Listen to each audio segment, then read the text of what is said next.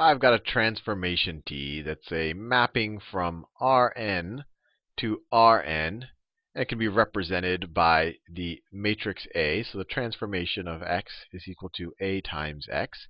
We saw in the last video, it's interesting to find the vectors that only get scaled up or down by the transformation. So we're interested in the vectors where if I take the transformation of some special vector v, it equals, of course, a times v. And we say it only gets scaled up by some factor, lambda times v. And these are interesting because they make for interesting basis vectors. That might, you know, the transformation matrix and the, the alternate basis, this is one of the basis vectors, might be easier to compute, make, might make for good coordinate systems. But they're in general interesting. And we call vectors v that satisfy this, we call them eigenvectors. Eigenvectors. And we call their scaling factors the eigenvalues. Eigenvalues associated with this transformation and that eigenvector.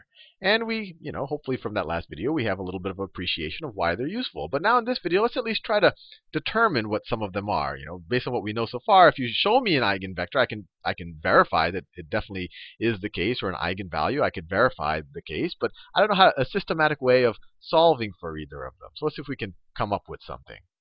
So in general, we're looking for solutions to the equation a times a times v is equal to lambda v.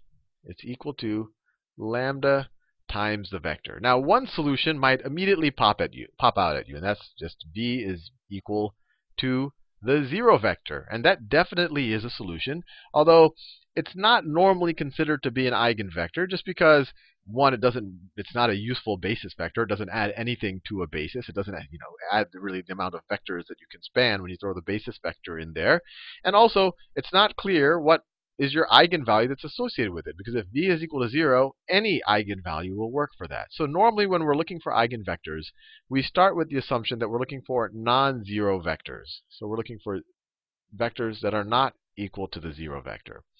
So given that, let's see if we can play around with this equation a little bit and see if we can at least come up with eigenvalues maybe in this video. So we subtract AV from both sides, we get the 0 vector is equal to lambda v minus a times v.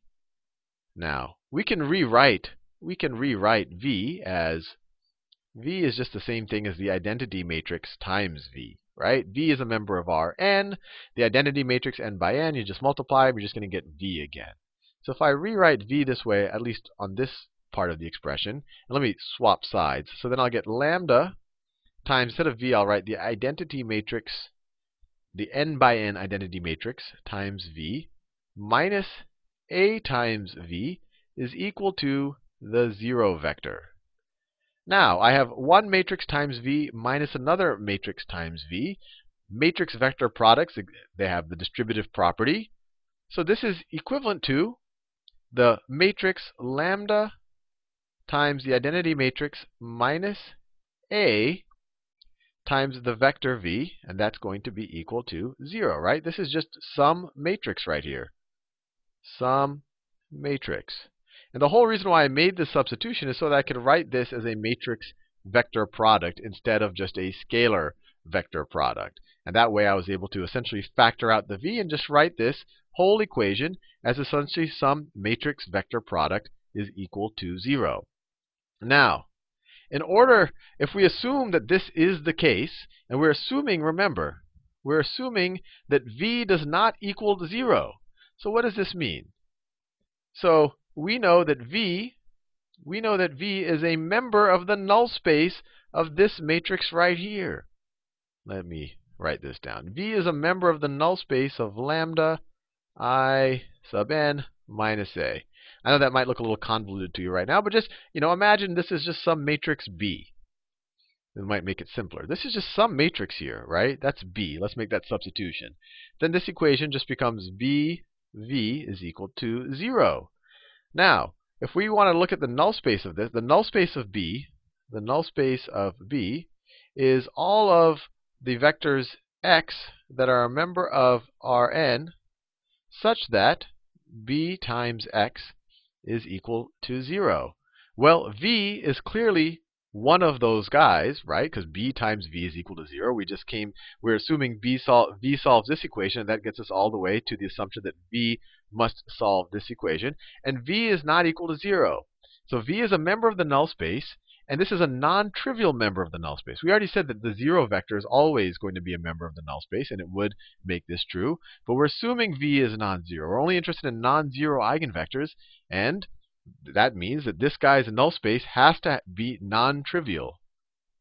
So this means that the null space of lambda in minus a is non-trivial. Non-trivial. The zero vector is is the only is not the only member. And you might remember before that the only time the only time let me write this in general. If I have some matrix, I don't know if I'll use A and B. Let's say I have some matrix D. D is D's D's columns D's columns are linearly independent if and only if the null space of the null space of D the null space of D only contains the zero vector right? So if we have some matrix here whose null space does not only contain the zero vector, then it has linearly dependent columns.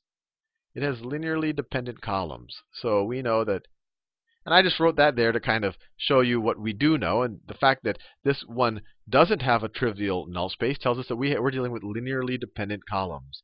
So lambda in minus a, it looks all fancy, but this is just a matrix, must have linearly dependent columns. Or another way to say that is, uh, you know, if you have linearly de dependent columns, you're not invertible. You're not invertible. Which also means that your determinant must be equal to 0. All of these are true. If your determinant is equal to 0, you're not going to be invertible. You're not you're going to have linearly dependent columns. If your determinant is equal to 0, then that also means that you have non-trivial non-trivial members in your null space. And so if your determinant is equal to 0, that means there's some lambdas. There's some lambdas for which this is true for non-zero vectors v. So, if there are some solutions, if there are some non-zero vector v's that satisfy this equation, then then this matrix right here must have must have must have a determinant of 0. And it goes the other way. If this guy has a determinant of 0, then there must be, or if there's some lambdas that make this guy have a determinant of 0, then those lambdas are going to satisfy this equation. And you can go the other way. If there's some lambdas that satisfy this, then those lambdas are going to make this matrix have a 0 determinant. So the determinant, let me write this. So if and only if, so let me write this. A AV is equal to lambda V for non non-zero V for non-zero V's if and only if and only if and only if the determinant the determinant of lambda in minus a is equal to the zero vector is equal to, no, not the zero vector, sorry, it's just equal to zero. The determinant is just a scalar factor. And so that's our big takeaway. And I know what you're saying. Now, how is that useful for me, Sal? You know, we did all of this manipulation. I talked a little bit about the null spaces. And my big takeaway is, is that in order for this to be true for some non-zero vectors v, then lambda has to be some value such that if I take the determinant of lambda times the identity matrix minus a, it has got to be equal to 0. And the reason why this is useful is that you can actually set this equation up for your matrices and then solve for your lambdas. And we're going to do that in the next video.